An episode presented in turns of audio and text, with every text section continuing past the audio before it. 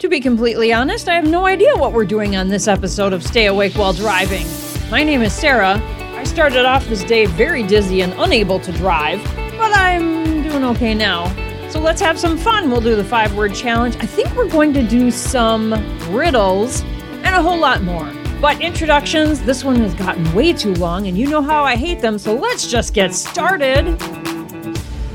Honest to goodness, I was so dizzy this morning that I could not drive myself to work. I don't know what that was all about. I took a two hour nap and I felt a lot better. I'm still a little dizzy. So if I make any mistakes, I'm just blaming it on that. Let's do the five word challenge. So the goal is to memorize these guys and then also try and figure out what they have in common by the end of the episode. So the first word is inactivated.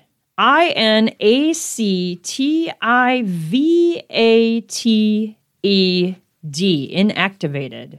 Next word is live, L I V E.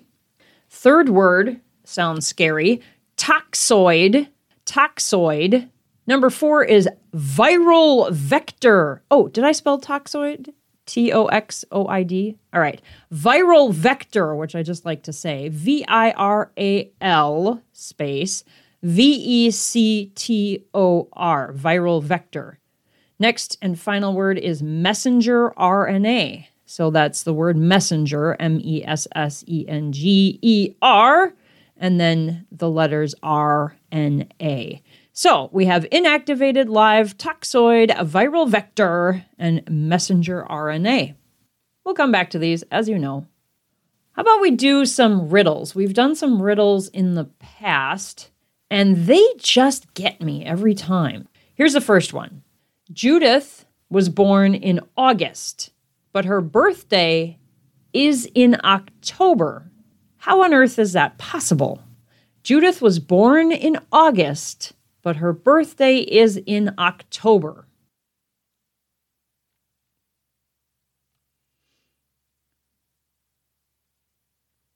Did you get that August isn't a month in this case, it's a city. So then Judith is born in August, the city, even though her birthday is in October.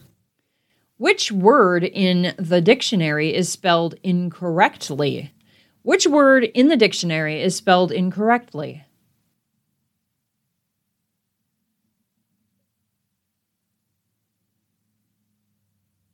This one's a groaner. It's the word incorrectly. I know, you can be mad at me for a while.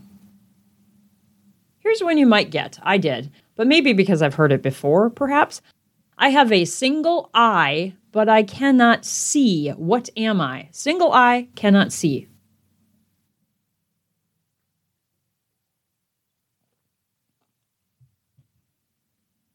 Did you get a needle? Needle, N E E D L E, needle? Where is the only place where today comes before yesterday? The only place where today comes before yesterday.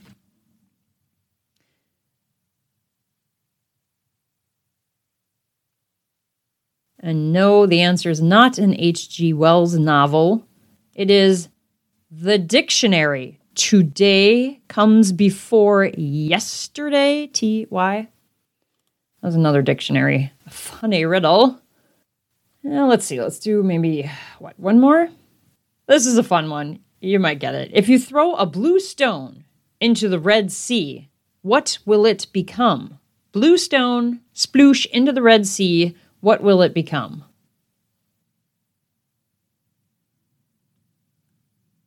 Did you answer wet? W E T. The stone will be wet. Let's do some trivia. Which American animation studio and production company made the Flintstones cartoon? Oh, I think they always said it in the closing credits.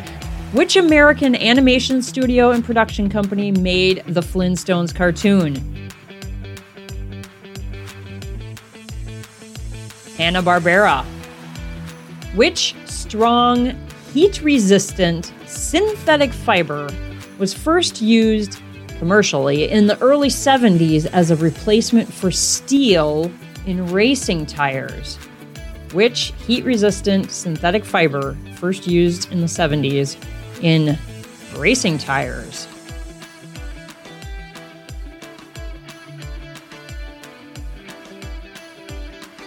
Believe it or not, it was Kevlar. Kevlar. Providence is the state capital of which U.S. state? Providence. Which U.S. state capital? We've done capitals before, but it was a while ago. Rhode Island. Rhode Island. The Italian city of Rome was founded on the banks of which river? Which river is Rome upon? Well, the banks of.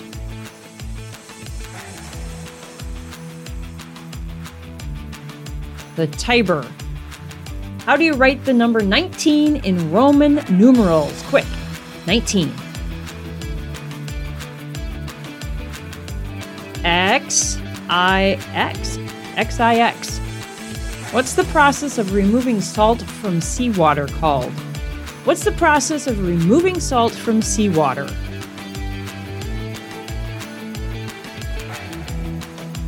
Never can say this word. Desalination. Desalination. And finally, Reginald Dwight is the birth name of which singer? Reginald Dwight, which singer?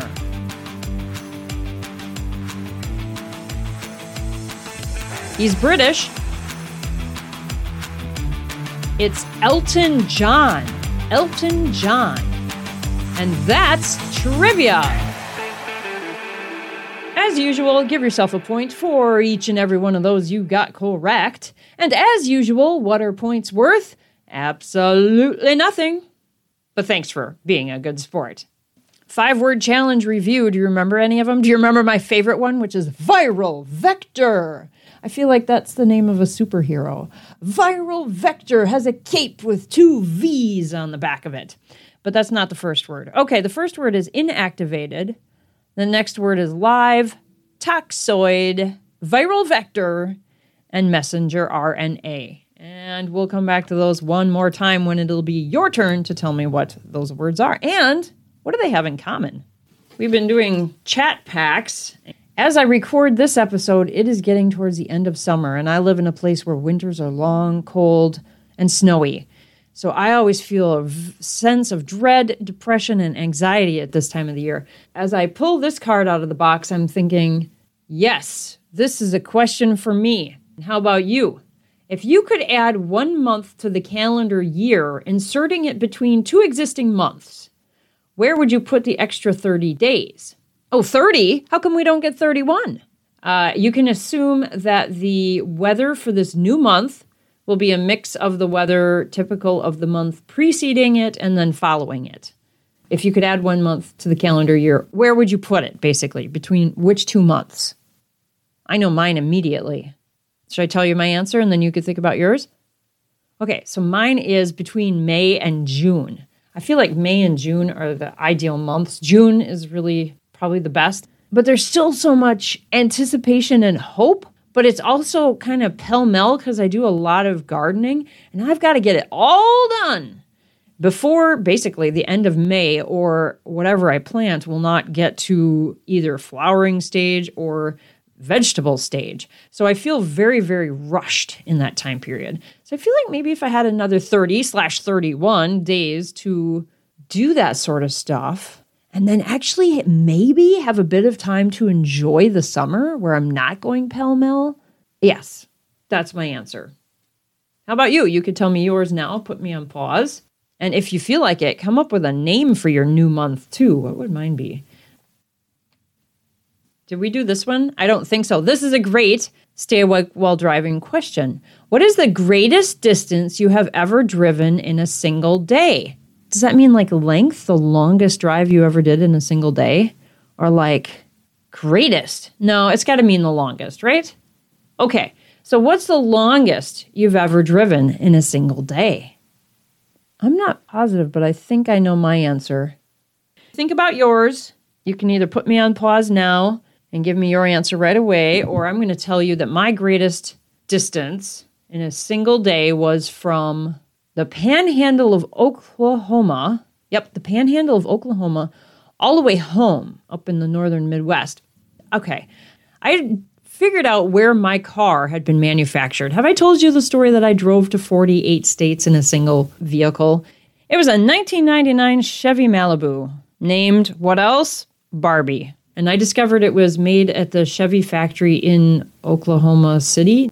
And I had gone to where they were manufactured and I took a picture of my car there. I was that attached to this car. And like I said, I mean, I drove to 48 states. I did not have a problem with driving fatigue, but even so, if you've driven a long way, you're still gonna get tired regardless of who you are or what the circumstances are. But that day, I got back in my car and I was thinking, oh, it'll take me a couple days to get back home. But I got in the car and it was like I was in some zone. I was fully awake. I don't know what the word would be, but I just felt very much ready to drive and I got all the way home. It was unbelievable. And I remember I was even afraid to eat anything because I didn't want to change my metabolism. I didn't want to eat a whole bunch of carbohydrates, for example, and then feel like falling asleep. I didn't even eat for most of that ride because I just felt like it would mess up the juju going on for a perfect driving day. But today, in my current circumstances, I can't imagine driving that distance ever again, which is very sad.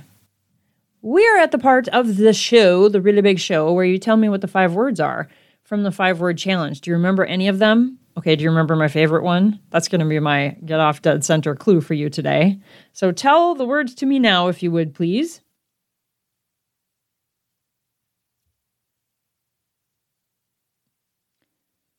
Did you have inactivated live toxoid, viral vector, and messenger RNA?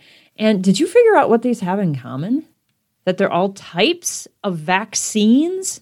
So, inactivated are killed versions of the germ that causes the disease. So, the types of them are some of the flu shots. The live ones are a weakened form of the germ. Examples would be yellow fever or chicken pox. Then we get more complicated.